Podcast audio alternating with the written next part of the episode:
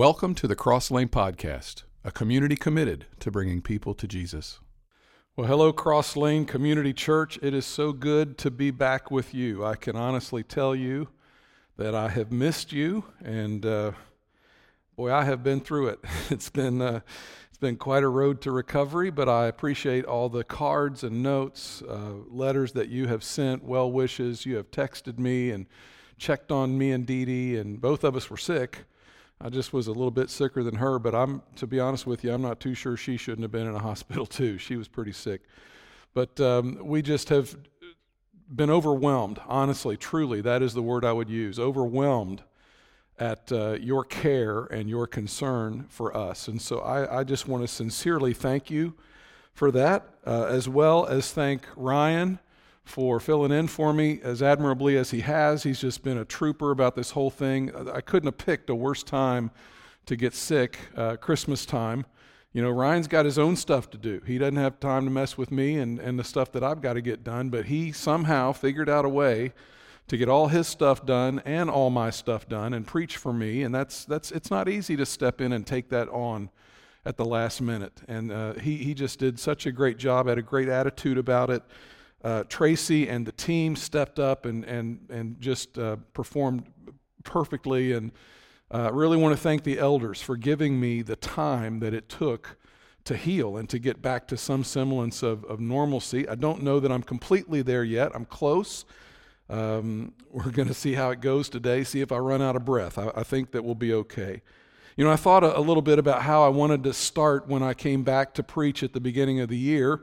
And what could I talk about that I felt like was something that was value added, something that would be very beneficial, especially at the beginning of the year? What is something that I could talk about that would be really helpful for everybody? And one of the things that I think is really important to consider is and I really, honestly, I don't think we think enough about this, but what is God's will? How do I know God's will? Now, let me just say, asking this question is probably one of the wisest things you can do in your life. Asking this question and trying to nail it down and then trying to do it, that's the important thing. Not just ask what it is, but to do it is one of the wisest things you can do in your life. Now, think about the most godly person that you know, a person that you look up to, someone that you wish you were like in some way. The person that just knows God in a way that you wish you could know God in that way. You wish you could have a walk like their walk with Christ. I would imagine that this is a question they are asking on a pretty regular basis. God, what is your will? What is your will for the world? What is your will for me? You know, a lot of people aren't really interested in what God's will is. They are way more interested in getting God involved in whatever it is that they've got going on because they've got a will. And God, if I could just get you to do what I'm working on here, things would just go great. I'd rather you get involved with what I'm doing than to try to figure out what you're doing. And there are people that really it just seems like that's what they're trying to do in their life is to get God to somehow come along and bless everything that goes along with that person's will. Let me just tell you, that is not a very fulfilling way to live life. It's not going to be very rewarding for you. You are not going to get great mileage out of a life that is lived like that. True peace and true tranquility is found at the point you surrender to the will of God. That's so important that I think I should say it again. True tranquility and true peace is found at the point of your surrender to the will of God. James 4 says it like this. Now listen, you who say, today or tomorrow we will go to this or that city, spend a year there, carry on business, and make money. Now, a lot of people are like that. You know, I have a will, I have something that I want to do. Verse 14, why? You do not even know what will happen tomorrow. What is your life? See, you thought it was all about who am I going to marry and what school should I go to and should I get Krispy Kreme donuts or should I get square donuts? You know, the major questions in life, that's what you thought this was about. But Scripture says, no, you're a mist. And literally the Greek word that's used there describes the vapor that comes off of boiling water. You are a mist that appears for a little while and then vanishes. That's your life. It's here, and then it's gone. In other words, the temporal questions aren't the best questions. The best questions for you to ask are the eternal questions. Verse 15, instead you ought to say, if it's the Lord's will, we will live and do this or that. In other words, I just want to align my heart with God's will. That's really what we're after. 1 John chapter 2, verse 17 says this, the world and its desires pass away, but whoever does the will of God lives forever. You know, as we get older, the questions to which we need answers to get bigger. When you're 12 or 13 years old, the questions you're asking do not require big answers, right? Like you're trying to figure out, what sport do I want to play? Do I want to play soccer or baseball or football or basketball? And then as you get older, it starts to change a little bit. Who would I like to date? And then what do I want to do for a living? And is it going to require me to take the trades, or is it going to require me to go to college? And if I go to college, what kind of major should I choose? And then you get into questions like, should I marry him? You know, should I marry her? And then the questions get a little bigger. Do we have kids? Do we go for that now, or do we wait a little bit? And then how many kids? Do we buy a house? Do we rent? Do we get a dog? Do we get a cat? Now, let me just help you with that. The answer to that is always a dog, okay? You always get a dog. Welcome to Cross Lane. That's a core value here. No, I'm just kidding. We have some cat people in our church, and we love those people. As life progresses, as decisions get tougher, so how do I hear God's voice as all of that swirls around me? John 10 says that his sheep, God's people, know his voice and respond to it, and they say no to the other voices. The voice of the stranger, the voice of the enemy. God's people say no to those voices. You say, well, Brett, how do I get tuned in? How do I know? Well, there are some methods out there that people use, and I want to talk about these for a minute. One of the methods that people use is known as the fleece method. The fleece method. Have you ever heard somebody say, well, I'm trying to make a decision and I'm going to put a fleece out about that? That idea of a fleece comes from Judges chapter 6, when Gideon was preparing for war, and he wanted some assurance from God that he was going to be successful in battle. And so what he did is he laid out a fleece on his doorstep, and he asked God to allow the dew overnight to only land on the fleece and to make sure that the ground was all dry. And he woke up the next morning, and that was the case. Then he reversed it, and he said, okay, God, I'm going to do this again. This time, allow the dew to fall on the ground, but keep the fleece dry. And so now people read that in Scripture, and they will do that themselves. They will say things like, God, I'm putting out a fleece. God, if I wake up tomorrow and it's raining, then I'm going to take that as a yes from you. And if it's not raining, then I'm going to take that as a no. I heard about a man one time who pulled up to the Krispy Kreme, and he said, Lord, if it's your will for me to get a whole dozen Krispy Kreme donuts, there will be an empty parking place right in front of the store for me. And then he said, after about the fourth time around the block, I found one. Now see, that's what happens sometimes when you put out a fleece. You can kind of manipulate it. You can work it to your advantage. I do not recommend putting out a fleece. It's too tempting for us to manipulate the circumstances of it. Or some people do the flippant point. Do you know what the flippant point is? It's where you kind of open your Bible randomly, and you kind of go through, and you take your finger and you put it on a verse, and then you read the verse and you do whatever it says. It's the flip-and-point method.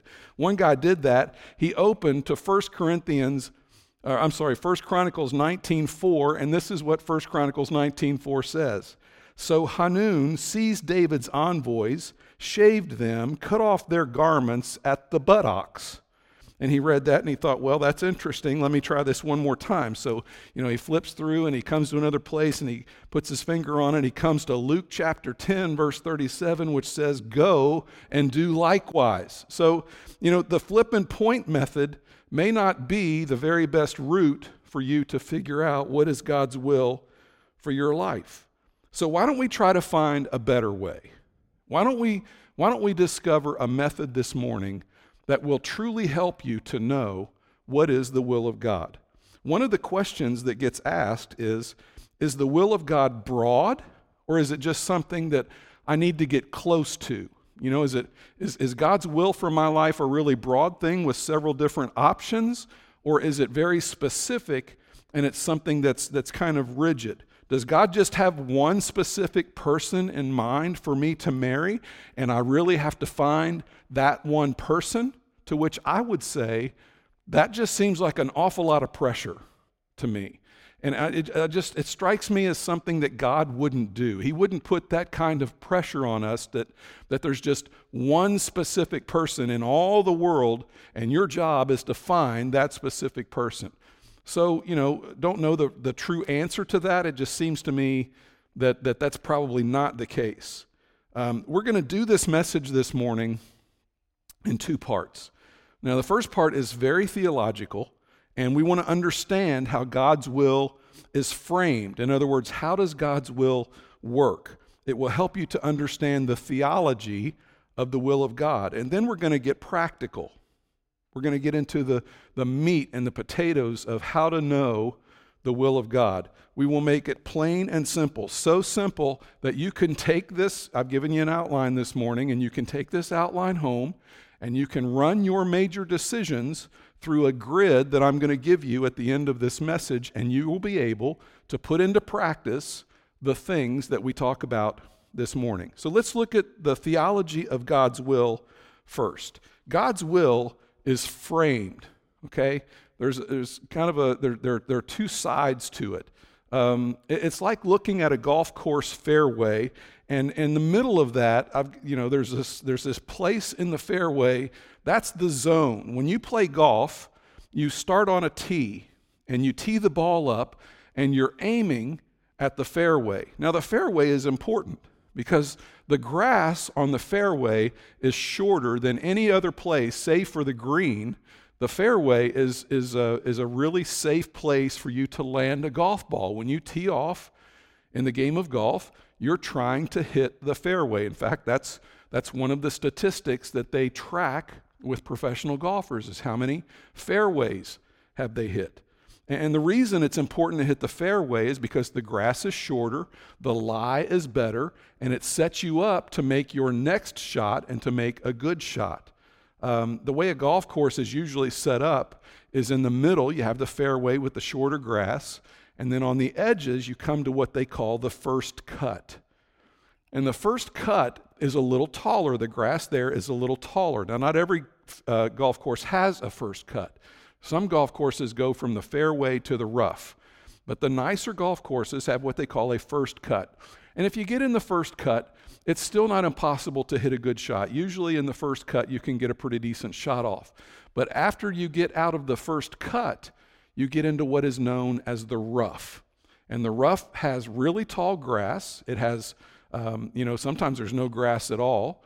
And once you get outside the fairway, and definitely once you get outside the first cut, you are in what we call hazards. Golf courses will sometimes put trees or rocks or sand traps in the course. In fact, some golf courses, you know, their whole thing is to punish you if you get outside the fairway.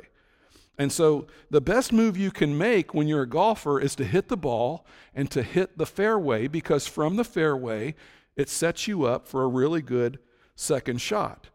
And so God's will, theologically speaking, is very similar to that. There is a zone that we need to get into so that the game, or so that life, gets easier for us. If you can just keep your ball, metaphorically speaking, in the fairway, if you can keep your life in the zone inside this will of God, your life will be easier. The decisions that you make, if you can make them within this zone, you're going to make better decisions. You know, you're trying to figure out, should I take this job or not? Should I get married or not? Should I have kids or not? The first thing you need to know is, am I in the zone? Am I set up to make a good decision? And the best way to look at it is to see the whole thing as a fairway. right? Just kind of using that metaphor. And then on the other side of the fairway, it's on one side of the fairway, it's framed by what we would refer to as the sovereign will of God, meaning what is God doing on the earth? So God is already up to something, and I, you know, do I know what it is? Do I know what God is up to? And am I cooperating with that? God has a will, but God's will for our lives is never outside His own will. It's never outside of what He's doing and what He's up to in the world. So one of the easiest ways to understand God's will for my life is to understand His sovereign will. Now, Jesus taught us to pray that way. He said, before you ask, give me this day my daily bread. Before that, you pray, thy kingdom come, thy will be done. In other words, I want to align my life with what you are doing on the earth first. Before I ever get into what are you going to do in my life, I need to know your sovereign will. And we'll come back to this in a moment, and I'll help you with it practically. On the other side of the fairway is another frame. And in that, on that side of the zone, on that side of the frame is something that we refer to as the moral will of God. So now, on either side of our fairway, we have the sovereign will of God, and we have the moral will of God. And the moral will of God is defined as what God has already said in His Word. So God is already vocal on some topics. So you know what He's doing. That's the sovereign will of God. But you also want to align yourself with what He has already said in His Word, because He's never going to put you in a place or have a will for you that is contradictory to His will. So we want to align ourselves with the moral will of God. You say, well, Brett, what are you talking about? Well, for instance, 1 Thessalonians chapter 4, verse 3 says this: it is God's will that you should be sanctified, that you should avoid sexual immorality. Now, that Greek word there for sexual immorality, that is the word porneia. Does that sound familiar to you? It literally is defined in Greek as any sexual sin outside of marriage between one man and one woman. That's the word. So anytime we get out of the fairway, when we cross out of the moral will of God that frames one side of our life, we've gotten into the rough. And I'm just telling you that life goes better. Golfers will tell you this. Golfers will tell you, your game's going to be much better if you stay in the fairway. We've, you know, when we get into the rough of our life, I'm just telling you, life goes better when you keep it between these two frames. Life goes better when you keep your life in the fairway. Does that make sense? I want to be in the zone where the shot is easier to make because the grass is shorter. That's the zone. Then there is this thing that we talk about that is the personal will of God. And in other words, what God desires for my life. And that that is really the question that most of us are asking. God, how do I know what I'm supposed to do in this particular situation? Do I do this or do I do that? That's really the question that most of us have. You see, God has a plan for you. God has a plan for your life. 30 years ago, God called me to Terre Haute, Indiana. Even though I had already told Him I wasn't going to Terre Haute, Indiana. God said, I don't want to hear that. I've got a plan for you. You know, there's something that I want to do with you in Terre Haute. I'm calling you there. Psalm 139 says it like this. This is beautiful. Your eyes saw my unformed body. All the days ordained for me were written in your book before one of them came to be. So God has a personal will and plan for your life. He has desires for your life. He has desires for my life. So when we put all three of those key statements together, we would get something like this. The more I get to know the sovereign will of God, and the more I align myself with the moral will of God, the better I will be able to discern the personal will of God. That's the theology. In other words, before we get specific, and I'm going to get very specific in just a minute, in a minute we're going to run you through a grid, and you can run just about any decision you have through the grid and get some answers on it. But it must begin with, are we going to play in the zone? We're going to be in the right place, and that is the fairway, so that you can align yourselves with God's will. Now, before I give you the 6-question grid that I'm going to give you, let me give you 2 questions that you need to ask yourself when you're trying to figure out the will of God. So God has a moral will, and because he does, we need to ask ourselves this question, these 2 questions. The first one is this: what am I doing that I should not be doing? Is there something in my life that I'm doing that I need to stop doing? This is a question that we need to be asking ourselves regularly, okay? In one way or another, I pretty much ask this question of myself every day. Is there something I'm doing that I need to stop doing? A minute ago, I quoted Psalm 139. The last 2 verses of that psalm read like this: "Search me, God." Boy, that's a scary thing to ask. "Search me and know my heart. Test me and know my anxious thoughts. See if there is any offensive way in me, and lead me in the way everlasting." In other words, Lord, am I doing something that I'm not supposed to be doing? Am I doing something that grieves you? God, am I grieving you in some way? Listen, if you give God permission to do that in your life, he will show you things that he wants you to stop doing. If you allow him access to your heart and your soul, and you say, God, is there something here that upsets you? Is there something that you see that you don't like? He will point things out. Many times I've done this with God, and many times God has said, yeah, Brett, you're doing this, and this bothers me. I don't like this. This needs to change. Now, I don't know if you've noticed this or not, but whenever I speak to you on Sundays, I'm not really telling you do this or do that. I don't really get up here and tell you what to do. Very seldom do I do that. That really is not my job.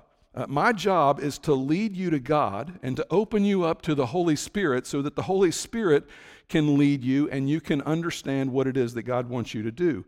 I'm trying to get you as close to Jesus as I can get you, because the closer to Jesus you get, the more your life will be changed. And if you've got the guts to ask questions like this, I promise you, God is going to point things out to you, and God is going to rearrange your life for the better. He's going to make you a better person.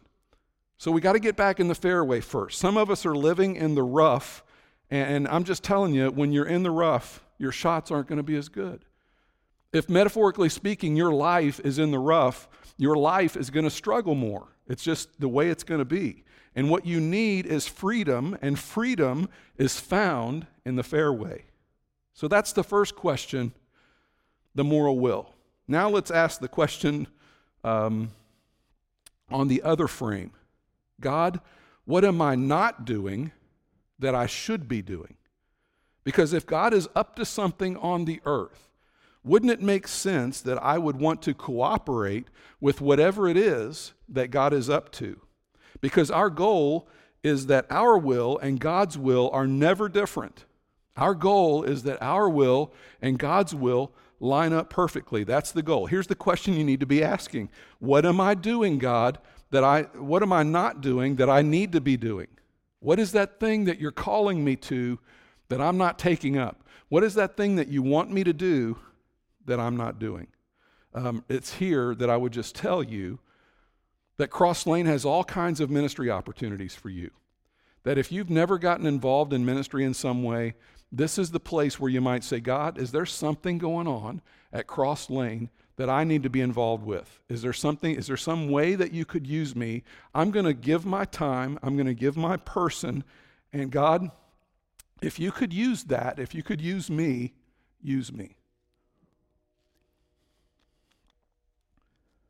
And I'm just telling you that if you go to Tracy and say, Tracy, I'm ready to be used by Cross Lane, he will have something for you to do. As you get involved in ministry in one capacity or another, and you get involved in something that God is already doing, it will amaze you how your life has clarity in it. It will amaze you how you understand God better. It will begin to shape the decisions that you make. Now, if you decide to do that, if you say, you know what, God, I'm going to find a place to serve. I'm going to use my faith muscles a little bit. I'm going to get involved. Now you're going to be faced with some decisions and opportunities. Let me show you a verse. 1 John chapter 4, verse 1. Dear friends, do not believe every spirit. Another way you could say that is every impression. Do not believe everything that looks fun to do, but test the spirits to see if they are from God. Now you say, Brett, how do I do that? Well, there are some filters, tests, that you can run your decision-making through. Whether it's what college should I attend, or should I even go to college? Should we move to that town and take that job? Should we stay put? Should I marry this guy? I want to give you a grid, 6 steps to put your decision-making through. And I'm not talking about doing just one of the 6. You need to run your decision-making through all 6 of these. And if you will do this, your decision-making will become more sound, and you will find yourself making less bad decisions. And the decisions that you make will land you more in the comfort zone, in that fairway where your next decision is a good decision as well. And you will find yourself making decisions within the will of God. The first of these, in fact, all these come in the form of a question. They are not in any particular order. Number 1, am I in a right relationship with God? Am I in a right relationship with God? Am I in the rough or am I in the fairway? Start there. Start with saying, before I make a decision, am I going to do this because I'm hurt? I'm wounded? I'm retaliating in some way? No, I'm going to see how close I can get to God.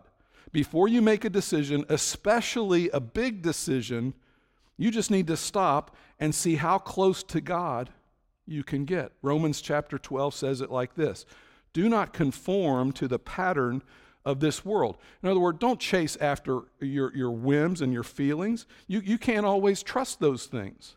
Do not conform to the pattern of this world, but be transformed by the renewing of your mind. Then you will be able to test and approve what God's will is, his good, pleasing, and perfect will. So that's the first thing. Get back in the fairway. Second one is this: what does the Bible say? What does the Bible say? Am I considering something that is outside of God's will?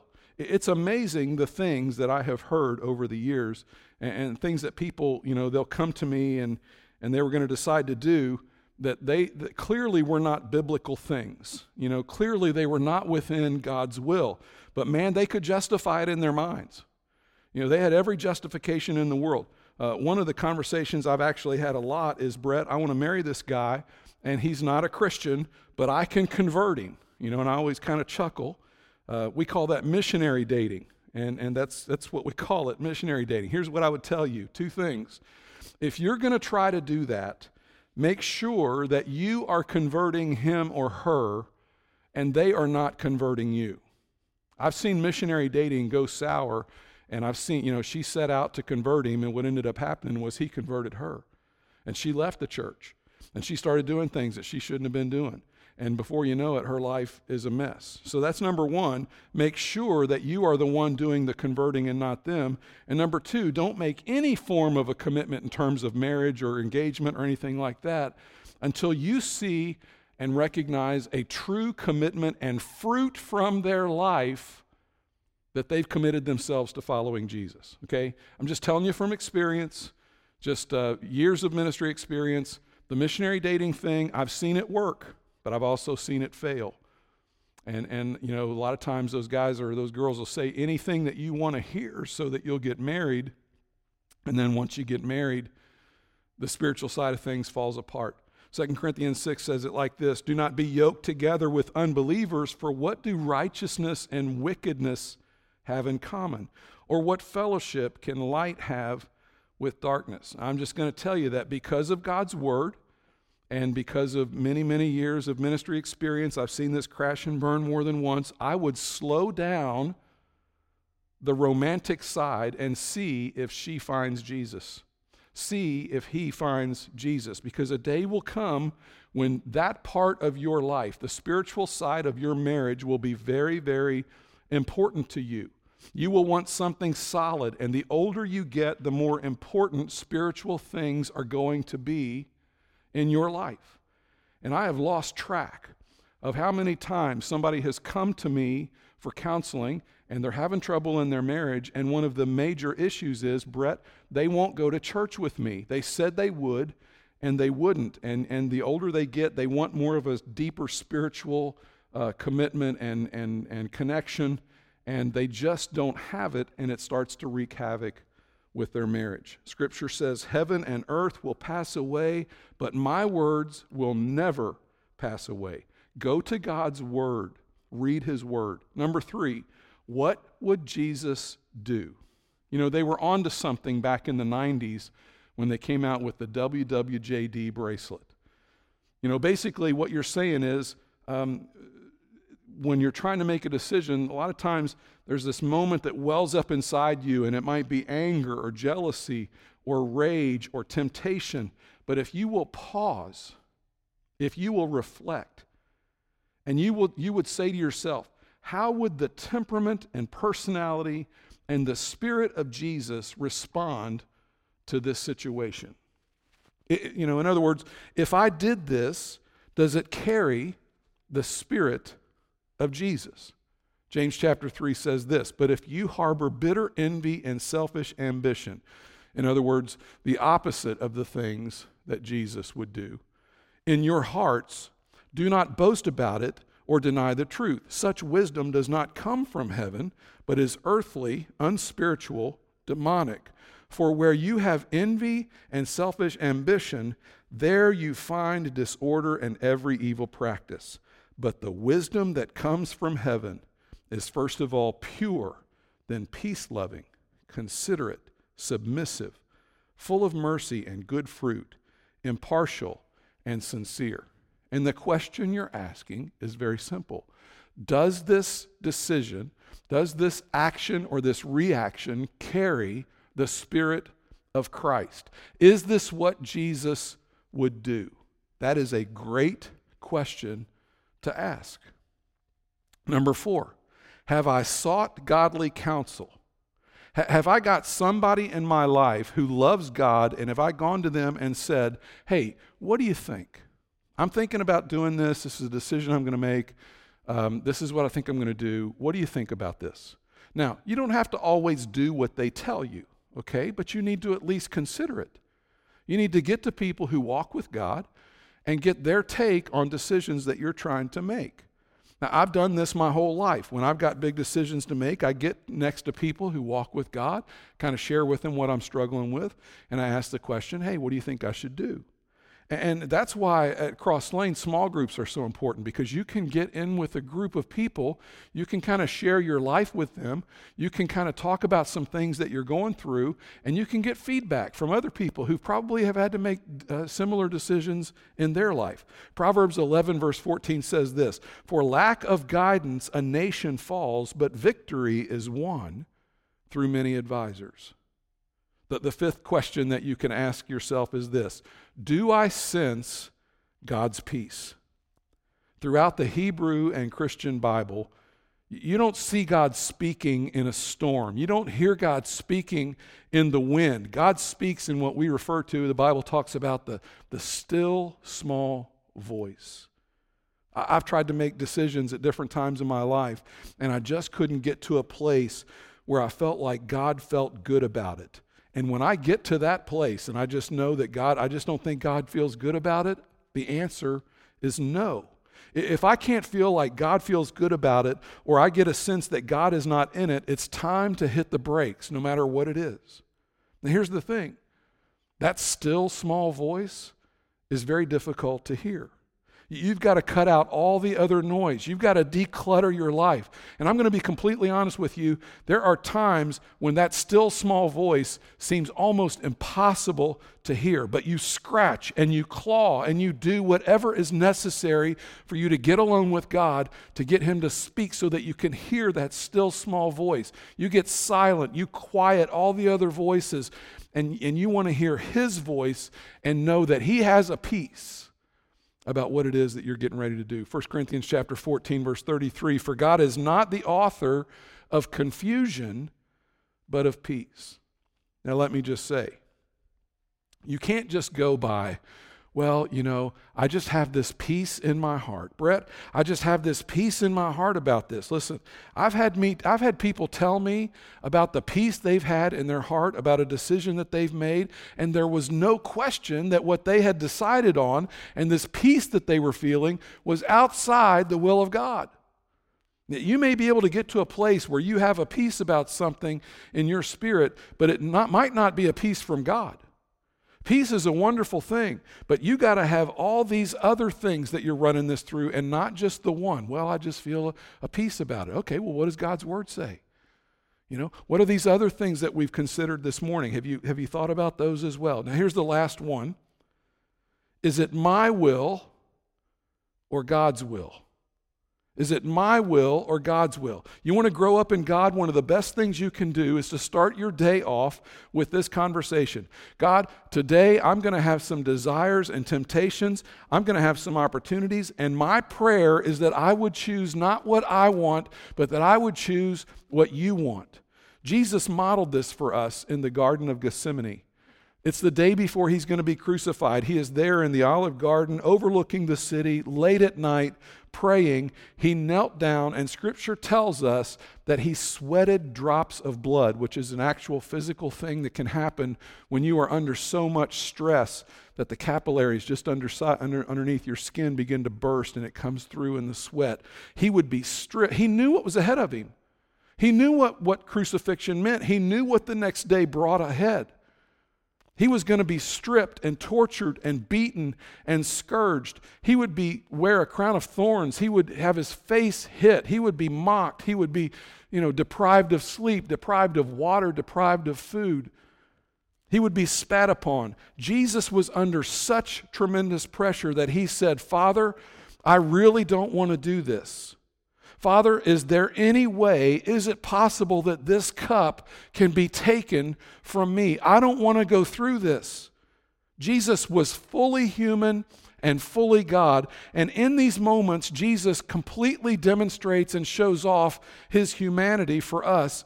And it was in this, and then without a moment's hesitation, he turns around and he says, yet not as I will, but your will be done. Listen, I am just like you. Okay, I try hard to do it right.